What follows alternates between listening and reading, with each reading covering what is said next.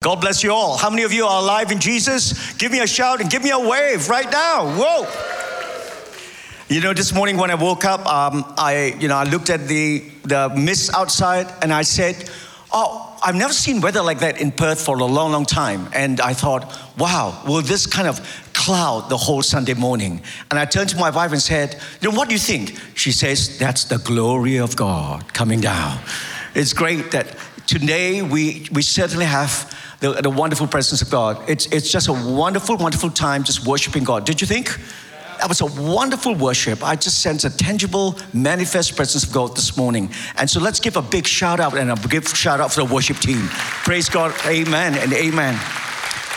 And thank you, uh, Pastor Benny and, and Cecilia, for the uh, kind of, kind of um, invitation to be back here in FCC. Uh, it just feels like home again. How many of you are ready for the Word of God? Praise God. Amen. I want to start this morning by uh, telling you that, the message, my message this morning is entitled Four Lights at Work. And uh, Four Lights at Work is really about discipleship at work. It's about how we bring the gospel in and begin that whole process of, of engaging the workplace with the gospel and with the kingdom of God that's in our hearts. Let me start by telling you a story, and that story of that of Tilly Smith. Tilly Smith was a 10 year old UK girl who um, went with her family for a holiday in uh, Beach in Thailand. That's for the Christmas holidays. And on Boxing Day, she was walking along the beach when suddenly she noticed that the tide had suddenly gone out and the sea was frothing. And she remembered that, you know, that summer she had watched uh, in her geography class lesson uh, a black and white video footage of the 1946 tsunami that happened in Hawaii. And uh, it's exactly like that. The tide suddenly went out and the sea was frothing. She turned to her dad as they were walking along the beach and said, There's a tsunami coming. And the dad had never heard of such a thing as a tsunami. And she said, You know, what's it all about? Said, There's a tidal wave that's going to come and people are going to die. Oh, come on, said the dad, you know, you know. I saw it, dad. She said, I saw it in this, on, on this movie that the teacher was showing us in the geography lesson. And the dad said, You know, come on. And at that point in time, she was getting hysterical and shouting to dad that people are going to die, the kids are going to die, hundreds of people on the beach are going to die. Do something about it. And the dad was faced with a situation uh, of wanting to decide. Um, should you just bring this little girl back? She was only 10 years old, and just, you know, get her back into the hotel room, pipe her down so that she would, you know, calm down, or, you know, or do something about this. And he decided that probably it'd be best to do something about it. But you know, as a British man, the worst thing a British man could, would really hate to have to endure is embarrassment. They hate embarrassment. But he decided that I'm going to do it just for my kid. So he went up to the uh, lifeguard and said to the lifeguard, My kid says there's a tsunami coming. And the lifeguard was Japanese. And he had heard of such a thing as a tsunami before. So he, he got a little bit panicky and he said, Really? He says, yes, uh, My kid says, you know, the way the tide's gone out, that's tsunami's coming. And the lifeguard alerted the security detail. And security took the lifeguard seriously and cleared people off the beach. They had to call people out of the waters and sound the alarm and the siren. And people, you know, they were grousing as they came out of the waters and they walked and, uh, towards the hotel. You know, security was just pushing everybody, you know, back to the hotel. People were grumpy. People were upset. But when they got back to the hotel, didn't have more than a few minutes to wait. The first of the three gigantic tidal waves came crashing onto the beach at Mai Khao and into the hotel. By that time, people were up at level one, two, and three, and they managed to escape the waves. Everything around the hotel was destroyed, but no life was lost. And that was a 2000 and um, for Boxing Day. Uh, uh, 2001 Boxing Day tsunami that hit right across the whole of the South Asia region as well as Southeast Asia as a result of uh, a submarine earthquake on the northern part of Sumatra. The whole surging tidal waves ripped right across the Indian Ocean, right across to Somalia, to India, to Sri Lanka, to Myanmar, and on the beaches of, of uh, Thailand, as well as uh, northern part of Peninsula Malaysia. All over the world, people died. In fact, just under a quarter of a million people perished in that Boxing Day tsunami. And all the beaches of Thailand had casualties, except for one beach, and that was Mai Khao Beach in Thailand. And when people investigated as to why this beach had no casualties, no mortalities, they discovered it was due to a 10 year old English girl by the name of Tilly Smith. And when the press got to her, eventually she was lauded and feted as a hero. She went around to various parts of the world to meet royalty and presidents, and she was given all kinds of certificates of bravery. And BBC eventually got to her family and interviewed the family. And he asked the dad, you know, why is it that you alerted this whole beach? Because, you know, you're acutely embarrassed. You will be acutely embarrassed if nothing happened. And this is what he said I look at all the people on the beach and I decided regret is worse than embarrassment. Jesus said, You and I, we are the lights of the world. And one of the big areas where we actually choose not to shine or find it really difficult to shine as disciples of Jesus is in the workplace. Why do we let our shine, lights shine at work? Because deep down inside, we fear embarrassment, perhaps offense, perhaps that people will scorn us. And that's why, you know, we, we, we hold back. We may be very brave in the church on a Sunday morning. We may be really kind of, really kind of uh, livened up in our spirits, you know, and we, we can shout the name of Jesus, but somehow, back in the workplace, when we get to work at 9 to 5, Monday to Fridays, we pipe down because we, we fear embarrassment. We fear people scorning us. We fear, we, we, we fear giving offense to people. Today, I want to talk about the four types of light discipleship, in the workplace. And I want to tell you about the workplace because the workplace it doesn't play by the rules of the church. The workplace doesn't, is, is not concerned whether you are, you know, a great worship leader, or whether you can, you can pray for two hours, or whether you have a position in church, or whether, you know, you are, you know, full of life in church and you know all the songs, and you know how to pray, you know the Bible. Workplace is not interested in that. They play by a different set of rules. It's like this. It's like the church, it's like all of us on a Sunday morning, we are like all the aircraft personnel on an aircraft carrier, like on Sunday. But the moment, but on a Monday to Friday, we fly out into the skies and we engage another world up there in the skies. Okay, the rules of engagement up in the skies are completely different from the rules of engagement on the aircraft carrier. So, why do we come to the aircraft carrier on Sunday? To get inspired, to get informed, you know, to get instructed to be filled with God's Spirit, you know, to be, to be gathered together in worship and celebration, to know who we are and what we are called to do and whose we are. And when we are fully equipped and inspired and filled with God's fire, what is it for on a Monday and Friday? Just to get goosebumps on a Sunday and then fade on a Monday to Friday? No, we fly off in the air on a Monday to Friday. For what? To engage the world on a Monday to Friday. Somebody say amen. And therefore, we need to be four types of light at work. And Jesus said these words on Matthew chapter 5, verse 14 to 16. Let's read out this passage, okay? Read it really loud so that the, all of Willetton will know the most happening place in this whole area is in FCC. Somebody say amen to that. Somebody say loud. loud. That's not loud now. Somebody say loud. loud. Let's read it together now. You are the light of the world. A city that is set on a hill cannot be hidden, nor do they light a lamp and put it under a basket, but on a lampstand, and it gives light to all in the house. Let your light so shine before men that may, they may see your good works and glorify your Father in heaven. When you read this passage, you'll find that Jesus actually is talking about four types of lights. Four lights. Here, there's a lamp, there's a lampstand, there's a light that shines, and there's a light that's a city on a hill. There are four types of lights here. And the four lights are the lamp light, the lampstand light, the floodlight, the light that shines. I call it a floodlight, so that all men may see your good works. It's a light that really shines so that everybody can see. And a city light. Okay. Now, what do these four lights represent in the workplace? I would tell you that for a Christian to be in the workplace, and in, incidentally, when I talk about the workplace, many people think it's just a nine to five job that you go on a Monday to Friday. No, actually, the workplace applies across the board to every one of us. Every one of us. The workplace is the place that's virtual, metaphorical, or actual, in which trade and services are exchanged. You know, trade and services and goods are exchanged. And sometimes uh, it is exchanged for money. Sometimes it's exchanged for free if you uh, uh, uh an NGO and you do community services. Sometimes you may be a retired person walking in your neighborhood and you meet people and you invite them to your, your house for coffee.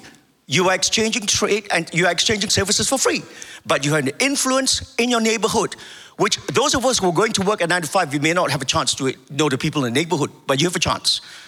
For if you're a student, you're in a workplace. If you're a retired person, you're a workplace. If you're a homemaker, you're in a workplace.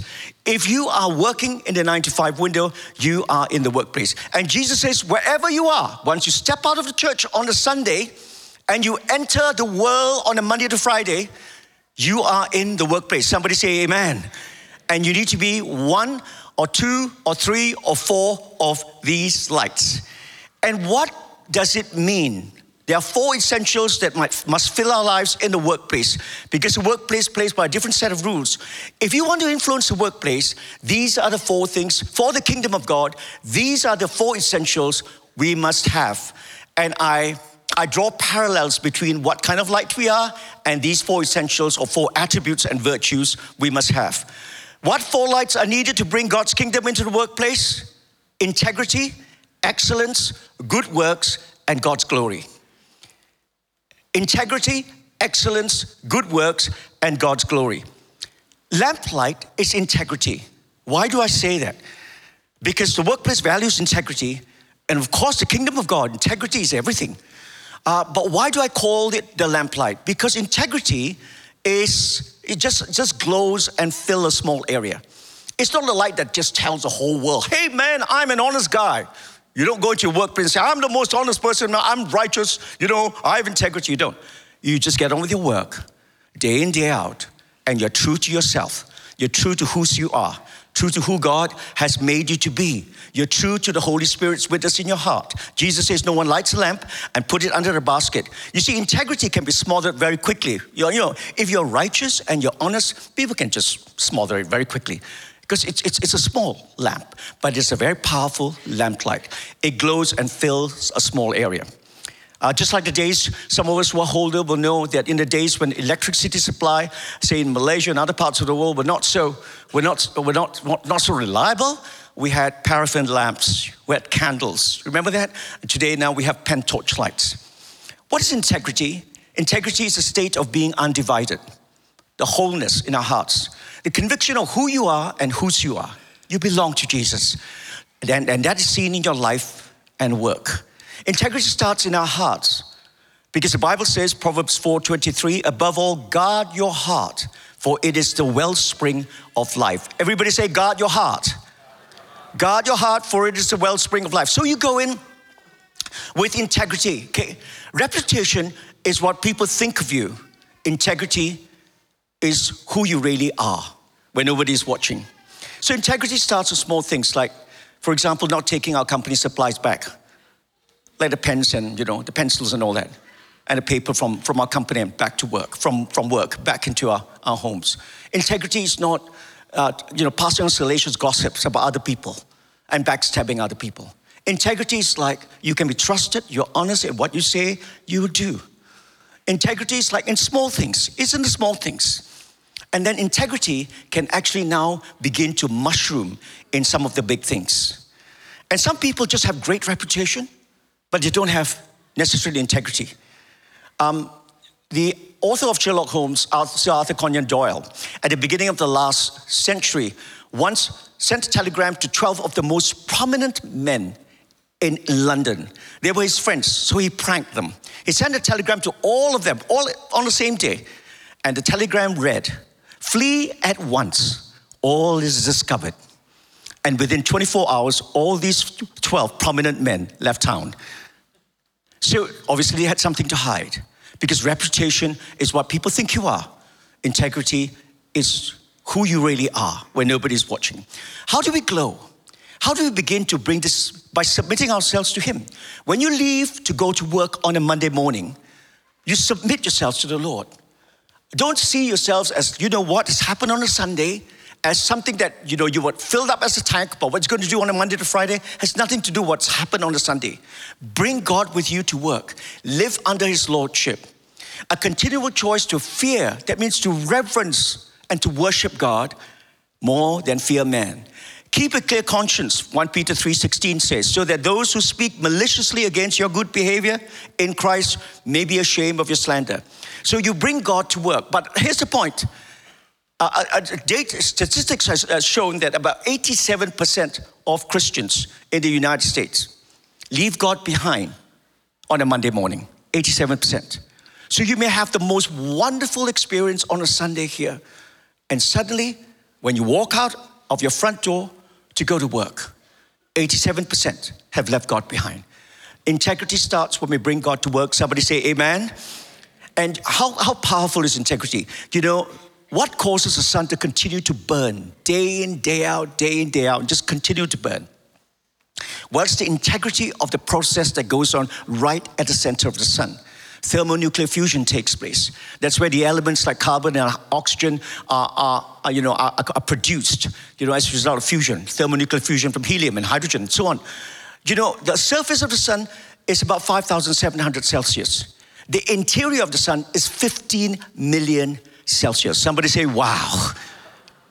Here's the point I'm trying to say it's not about heat, it's about the fact that the sun is going to go on burning for another 8 billion years. So there's still time to sell your BHP shares and your Telstra shares, okay? Another 8 billion years. It's going to, integrity lasts. It's there. It has staying power. And when people know that you're a person of integrity, there's staying power in the company. And people trust you. You know how, how, one, how important is a small light called integrity? Well, have you ever been to a cave? I've been to dark caves before, like Mulu caves in, in Sarawak. You walk in, it's completely pitch black, you can't even see your hand. And think about the 12 boys caught up in a, uh, the cave that were lost in a cave in Thailand in 2018 with a soccer coach. Remember that? 13 days they were lost, and the whole world was wondering what's happened to them. Pitch black, utter darkness. The more it rained, the worse it became, the further deeper into the caves they went. Until on the 13th day, a light just popped out out of the water, and a British diver found them. Hello, he said, Are you guys okay? And that integrity, that small light, it's like heaven in the midst of everything that's out there that's dark. And Jesus says, Let your lamp shine. But there are people who, who don't like the light. You know, it reminds me of a story of a hermit. Uh, he was living in a cave, and one night he was hungry, so he decided to, to eat some dates. Um, so he lit the candle, and he, he, he had a bowl of dates, and he was really hungry. So he picked up the first date, and there were worms in it. So he threw it away. He picked up the second date. There were still worms in the second date, so he threw it away. He picked up a third date. It was still infested with worms.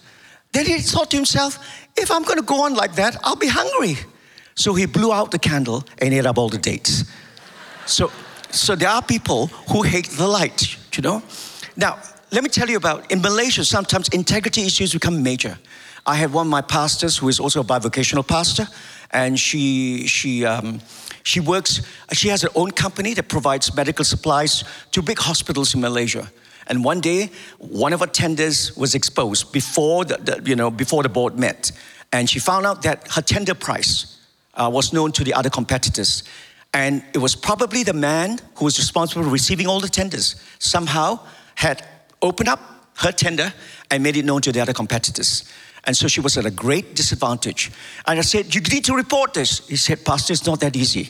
I do not know whether the whole system is corrupt. Because if the person who's the head of the tender board actually is in cahoots with, a, you know, with the whole system as well, with the guy who received the tender, then I will be blacklisted if I made an, uh, uh um, a complaint. They will find all kinds of reasons to exclude me from future tenders. And it would just, it would devastate my company. Well, let's pray about it, I said. And after prayer, we decided to confront. So I said, just go and make an appointment, see the head, see the head of the, uh, the medical services, and decide, you know, and, and just confront, just tell the truth, have integrity. And so she made the appointment, went, saw the head, and as she walked in, she found that it was her friend. She didn't know, but it's a friend they had not seen for 10 years. Her good friend, who was now the head of that of, of the whole board. And they, they embraced and uh, they began to share. And she began to expose what happened. And of course, that head was not part of this whole thing. And eventually canceled the whole tender exercise re- and called a new tender. And then removed the guy who was receiving the tender. And eventually, she won the tender fair and square, worth millions and millions of dollars. So it can start with small things, it can go on to big things. Billy Graham said, when wealth is lost, nothing is lost. When health is lost, something is lost. When integrity or character is lost, all is lost. Here's the second light. The first is lamp light. The second is lampstand light. Jesus said, instead a lamp is placed on a stand where it gives light to everyone in the house. That's lampstand. You may have a small candle, but the moment you hoist it up high and you put it on a lampstand, the, the room brightens up. It brightens up. Whereas if just a small candle is on a table, it's just your corner, particular corner only. It brightens up, and everyone else in your department and your place of work sees it. Now, this whole thing about the four lights is very much a workplace context because the verses before this talks about being salt and light in the workplace and in the world. Somebody say amen. So I'm not just throwing out, you know, four lights, you know, and, and applying it to workplace. It's actually articulated and taught by Jesus in the Sermon on the Mount as part and parcel of a workplace context. How we are to shine in our places of work and in the world, and especially our places of work. Why? Because we all spend about one third of our life at the workplace. And if we don't shine there, we're wasting one third of our lives in the workplace. So at lamp level, we glow, but at lampstand level, we brighten the place. What is lampstand? Lampstand level is excellence, it's high competency in work. As I said, the workplace is not concerned. It's not concerned whether you, you're a great worship leader or you can pray or you know, you know lots of Christian leaders, they're not concerned about that. They want to see the quality of your work. And when you have good quality of work, they take note. If you have integrity and you have excellence, the workplace takes note you now have a platform. You now have influence to speak into the workplace. So the second bit of light is the lampstand light. And whatever you do, um, Colossians 3:23, do it heartily as to the Lord and not to men. That's what the scripture tells us. We must have excellence. Do you see a man who excels in his works? He will stand before kings. He will not stand before unknown men. I always remember the story of a, a, a, um, a, Penang man who went to the UK totally broke. He was just good at making shoes, but he was so good at making shoes that one day Princess Diana came and said, Can you make me a pair of shoes? And from that point onwards, he became the private shoemaker, royal shoemaker, Princess Diana. And his overnight, he became famous. He stood before kings. Jimmy Choo was his name. And eventually, the whole world knows this brand, Jimmy Choo. Excellence means two things high competency and reliability. You've got to have both. Uh, we must have excellence. Why? In our work. When I say excellence, I don't mean that you got to be the top dog in the whole of the, the show. You got to be the top of the top. And if you don't have be the top in the top, you have no witness. You have no testimony. No, no. I mean, you need to be the best that you can be. Can somebody say amen? The best that you can be. High competency and reliability. We must have excellence because work is our worship. Everybody say after me, my work. Say after me loud, say, my work is my worship to God.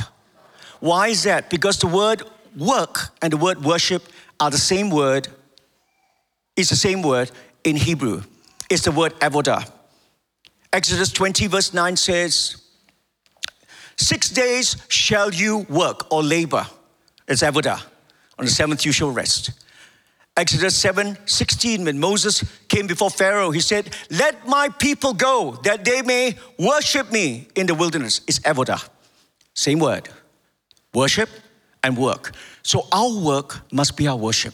So we go to give our best that we can at work and excel because it's part of pastoral worship. How do you grow competency? By intentionality and perseverance. What do you mean by intentionality? How do you, how do you become good in your work? Firstly, by watching how the best do it at work. Just watch how the best do it. Don't be too proud, be humble. And watch how the best do it. Ask them how they do it. Learn from them.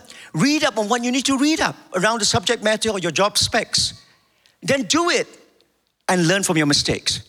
Do it and learn from your mistakes. And when you make mistakes, ask how the best do it and what you can learn from them. and repeat. Somebody say, repeat.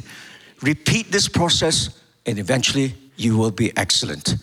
That's how we all become good in our workplace. You must have the perseverance to repeat. How many of you uh, love dogs? Can I see your hands? Wave it in the air. Okay, talk to me. How many of you love dogs? Wave it in the air. Wave it in the air. How many of you think bulldogs are pretty dogs? Can I see your hands? I think bulldogs are really good looking dogs. You know, um, you know, bulldogs, they really mean business. So when I talk about perseverance, I'm talking about bulldoggedness. You know why the bulldog is so, so effective in being bulldogged and not letting go? It's because it's got a flat face and it's got white, flat nostrils and it's got this huge jaw surface area.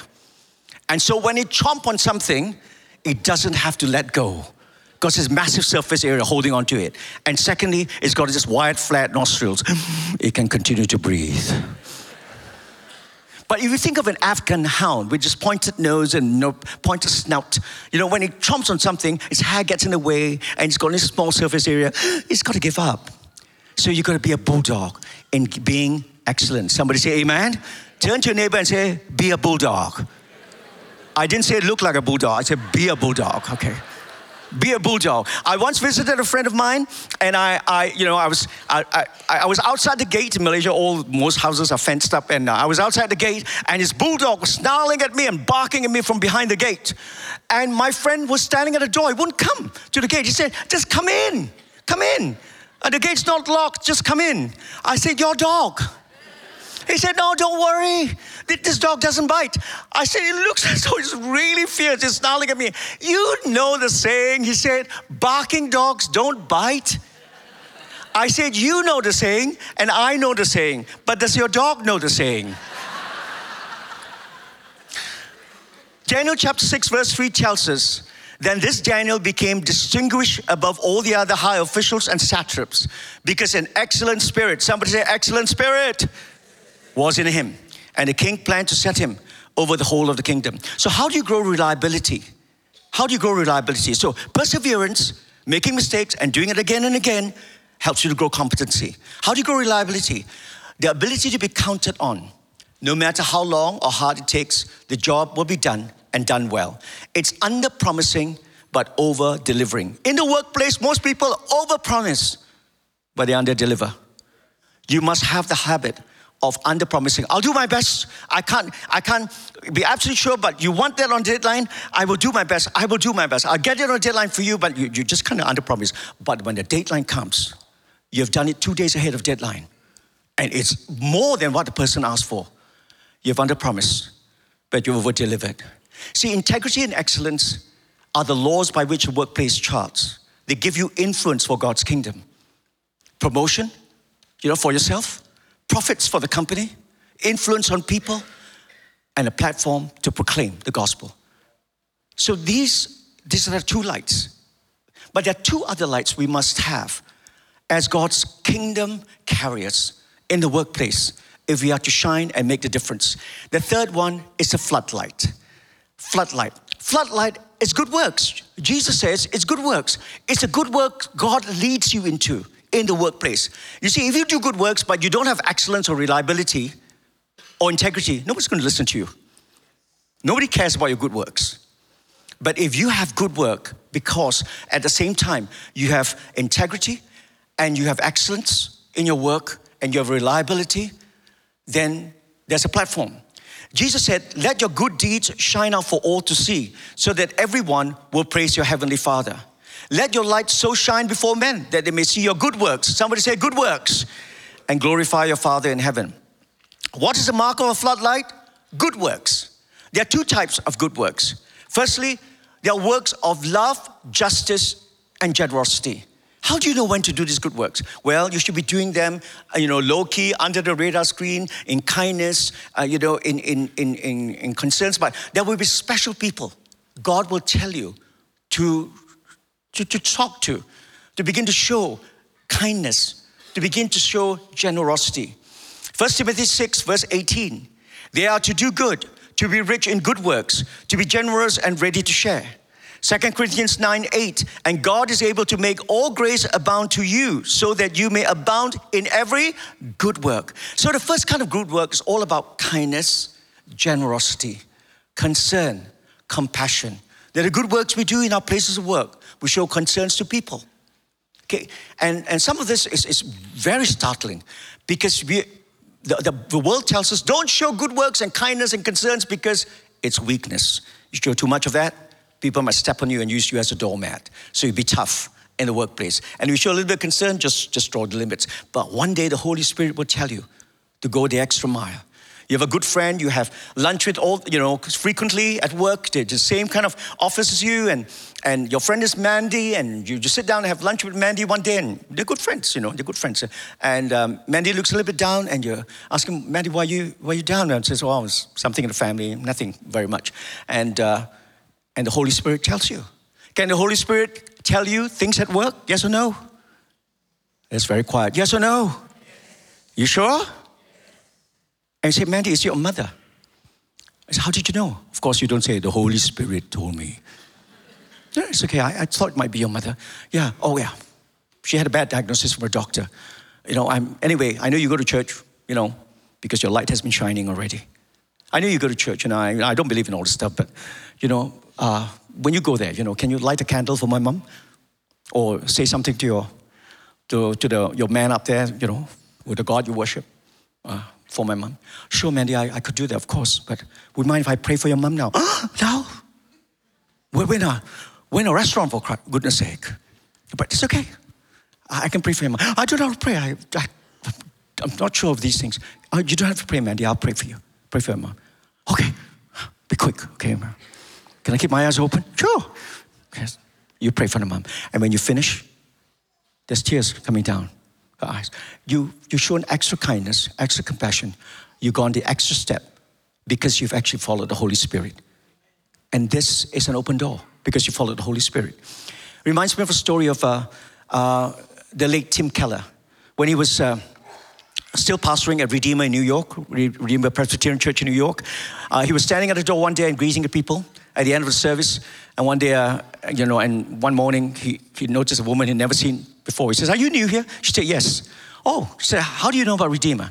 He said, You don't want to know. It's a long story. He said, No, I've got a few minutes. Tell me the story. Just keep it short, but tell me the story.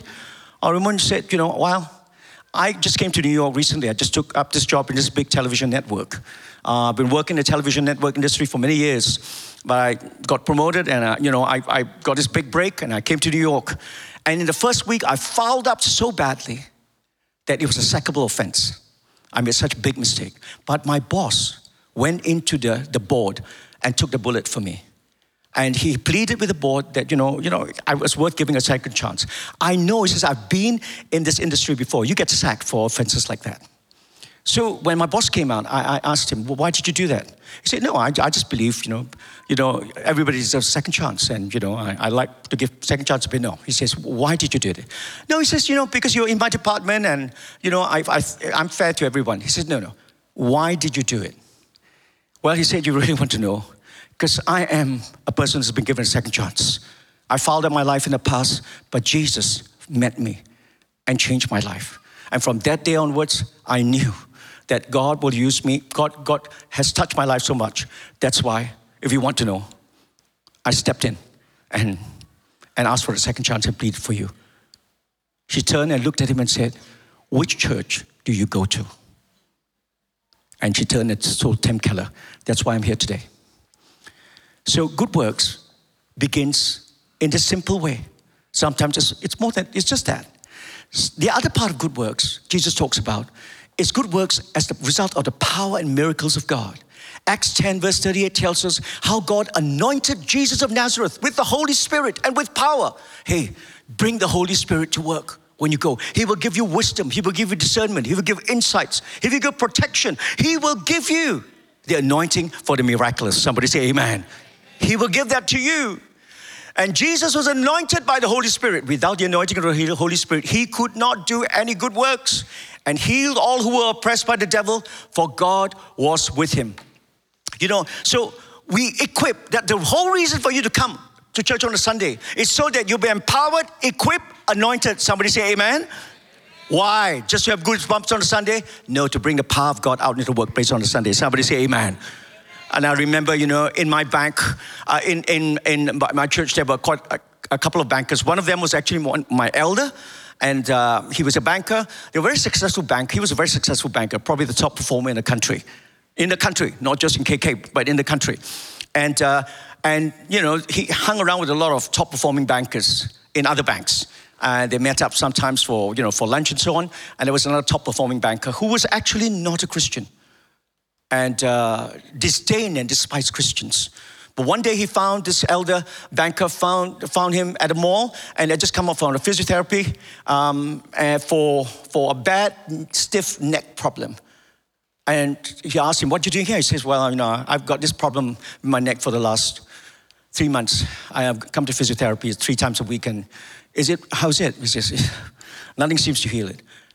But he knows, you see, this, this banker elder, he knows that one of the reasons why we come to church on a Sunday is not so that we just have goosebumps and have a great time, but God anoints us and equips us and empowers us. So, despite his embarrassment and his fears, he said, Would you mind if I pray for you in a shopping mall?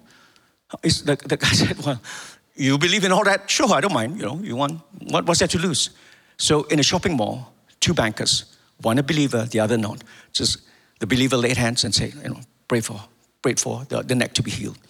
And after that, they said goodbye and parted. And I asked my elder banker, What do you feel like? He said, I felt like I wanted a pit to open up to swallow me. I, I, I just thought nothing was going to, I made a fool of myself. I really felt. And for the next week, I just tried to avoid this guy, never walked near his bank. And then one day he was walking in the city, in the CBD, and he heard a voice. And he knew it was this guy. The pitter patter of feet behind, chasing after him. He says, Now it is. Now he's going to mock me. Now he's going to tell me how, what, you know, what a laughable thing I had done. And the guy came up to him and said, Hey, you remember last week you prayed for me? It's gone. That day, it went, it's gone, the pain gone. And I've not had to go to physios anymore. And this friend of mine turned around, this banker, this banker elder turned around, and he was like, Wow, praise God. Um, oh, would you like to um, would you like, would you like to come to an alpha workplace meeting? They're like, what's that? Oh, there's food there. Oh, whatever you say, if so long as there's food and you, you know, uh, you're a good guy, so I'll come. And that's how he came to know the Lord from the Alpha in the workplace meetings. And that person, and then eventually one banker led to another, another. At one stage in Skyline, we had a whole second row full of bankers. Is that a good thing or a bad thing? It's a good thing, right? Yeah. Praise God. You want to give God a hand? Give him a big hand. Hallelujah. Praise God. See, at lamplight level, we glow. At lampstand level, we brighten. But at floodlight level, we begin to shine. Somebody say, shine. And now, Jesus said, You are the light of the world. You are city, a city on a hill cannot be hidden. What's city light? City light is visible in the city. When Christians begin to light up all over the city of Perth, there's a light on a hill. The light's on a hill. People begin to see something is happening. Jesus said, You are the light of the world, a city on a hilltop that cannot be hidden. A city set on a hill cannot be hidden. Which city was Jesus referring to? Now, just listen to me for a minute. Jesus was teaching this in the context of the Sermon on the Mount. Where was this taking place? This was taking place in Galilee. And this was taking place in Galilee because he had not gone down to Jerusalem yet. So today, if you go to Israel and you go to, they will show you where the, the, uh, the you know, the Sermon on the Mount was preached, roughly. It was in Galilee. And in where was there any city? Because Galilee was very rural in those days. What city was he talking about? The only city that existed in Jesus' time in Galilee when he was teaching the Sermon on the Mount was Tiberias. Tiberias was founded by Herod the Great in 20 AD for Tiberius Caesar. And so if you go into, if you sail out into the boat in the Sea of Galilee at night, in the rural area of Galilee, before Tiberias, and if the clouds covered the sky and couldn't see the stars, you were totally lost. You wouldn't know where you were. But once Tiberias was built, you orientate your direction because you knew where Tiberias was. Even today, if you go to Galilee and you go on to sea, you'll see Tiberias at night. You will see it. You know exactly where north, south, east, and west is. You know exactly. Jesus said, I want you to be like that. Because Tiberias is built on a hill, up, down to the slopes, down to the, the, the shores of the Sea of Galilee. I want you to be like that. A city set on a hill cannot be hidden. Which is your favorite city lights at night? Is it Perth? I love the South Bank of Perth, okay? South Perth then, looking at from the shore to the whole of the city skyline. It's one of the most beautiful sights in the world. Mine happens to be in London. London. I spent many years in London, so every time the plane comes in to land at Heathrow at night and I peer down, whew, I fall in love with London all over again. Just happened to be my thing. But there are lots of cities that are built on a hill. And your planes ever approach these cities and you look down, they're phenomenal. Jerusalem, Rome, Edinburgh, Istanbul, Amman, Brussels, Lisbon, Moscow, Prague, all built on a hill. What is the mark of the city lights on a hill? Cannot be ignored. There's a powerful transforming influence and remi- reminder in the city. Somebody say amen. If we were all to shine on a Monday to Friday here, when we leave this place on a Monday, on, on Sunday, we're going to shine on Monday to Friday. If other churches, a whole round of Perth, did that and they, they understand, they understood, they understood this whole teaching, they understood this whole truth that we are to bring God into the workplace and they began to shine as lamplight, as lampstand light, as floodlights, wherever. And Monday morning onwards, when we all go to work, it's not just a few hundred people, it's thousands upon thousands of Christians going to work 10, 20, 30, 40,000. And suddenly, Perth lights up. It Becomes like a city on a hill. You cannot ignore it. It carries a powerful, transforming presence and reminder in the city. Somebody say an amen. Okay, at lamplight we glow, at lampstand light we brighten, at flood light level we shine, but at city lights level, His glory radiates throughout the city. Somebody say an amen. Praise God. You know, uh, if you want to give God a hand, just give Him a big hand, amen, okay? I, I've written a book called The Invasive Kingdom on the Workplace.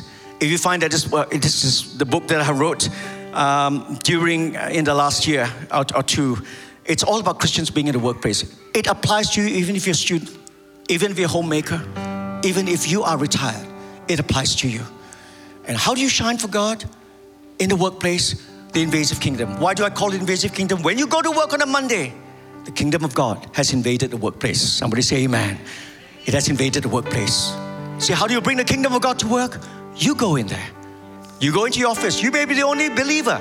The kingdom of God has come to the workplace. Somebody say amen to that. And if you and there's a, another book on prayer called Call of Issachar because one prayer is one of the most powerful things God uses us for in the workplace. And there are one or two other copies of, uh, uh, you know, short kind of things I've written called vignettes. Um, called Slingshots. There's another book called Slingshots. If you find that these books are useful, you can pick it up. Right now, I'm going to close. All heads bowed, all eyes closed right now. Father, I just thank you that you've spoken to us about what it means to serve you in the workplace. And today I pray that your, God, your, your word will go out in spirit and in truth. It'll convict our hearts in whatever situation we find ourselves, whether we're students, whether we're retirees, whether we are homemakers, or whether we are out in the nine to five window, Monday to Friday.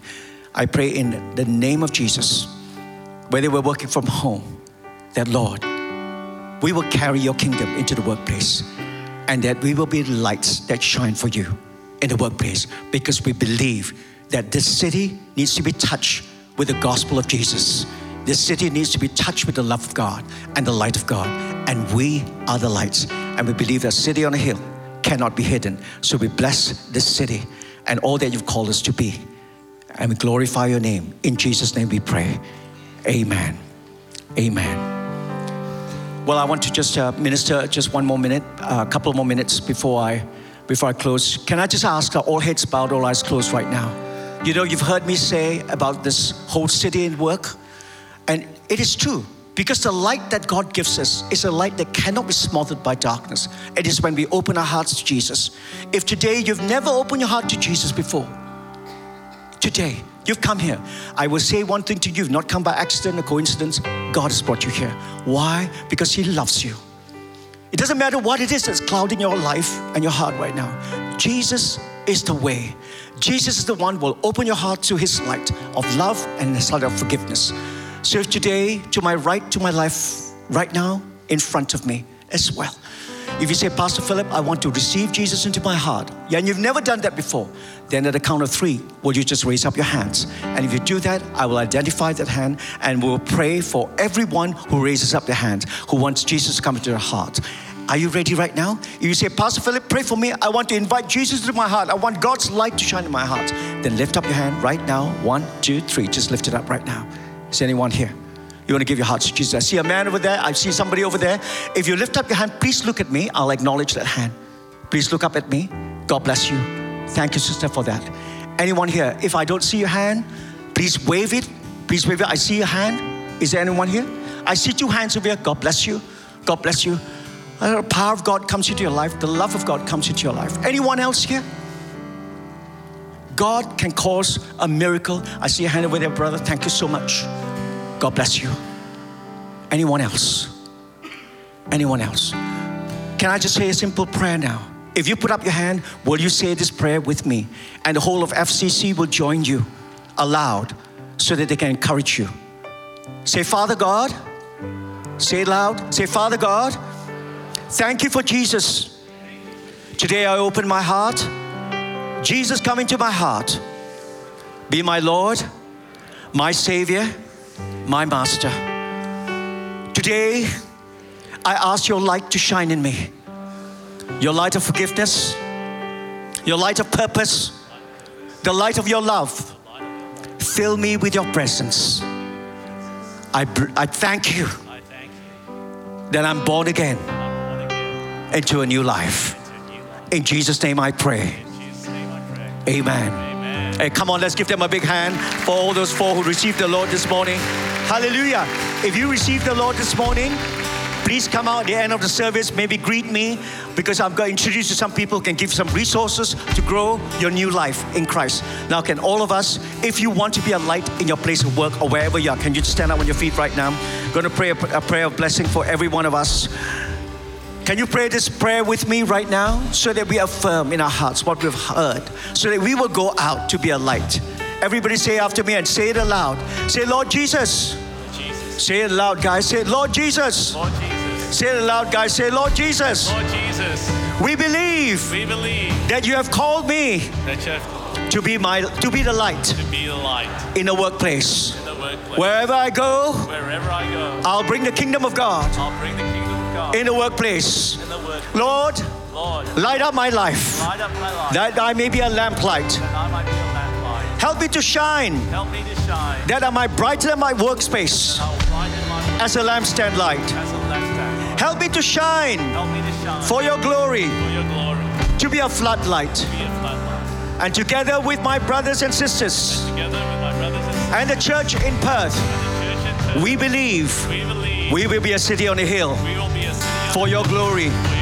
In Jesus' name we pray. In Jesus' name we pray.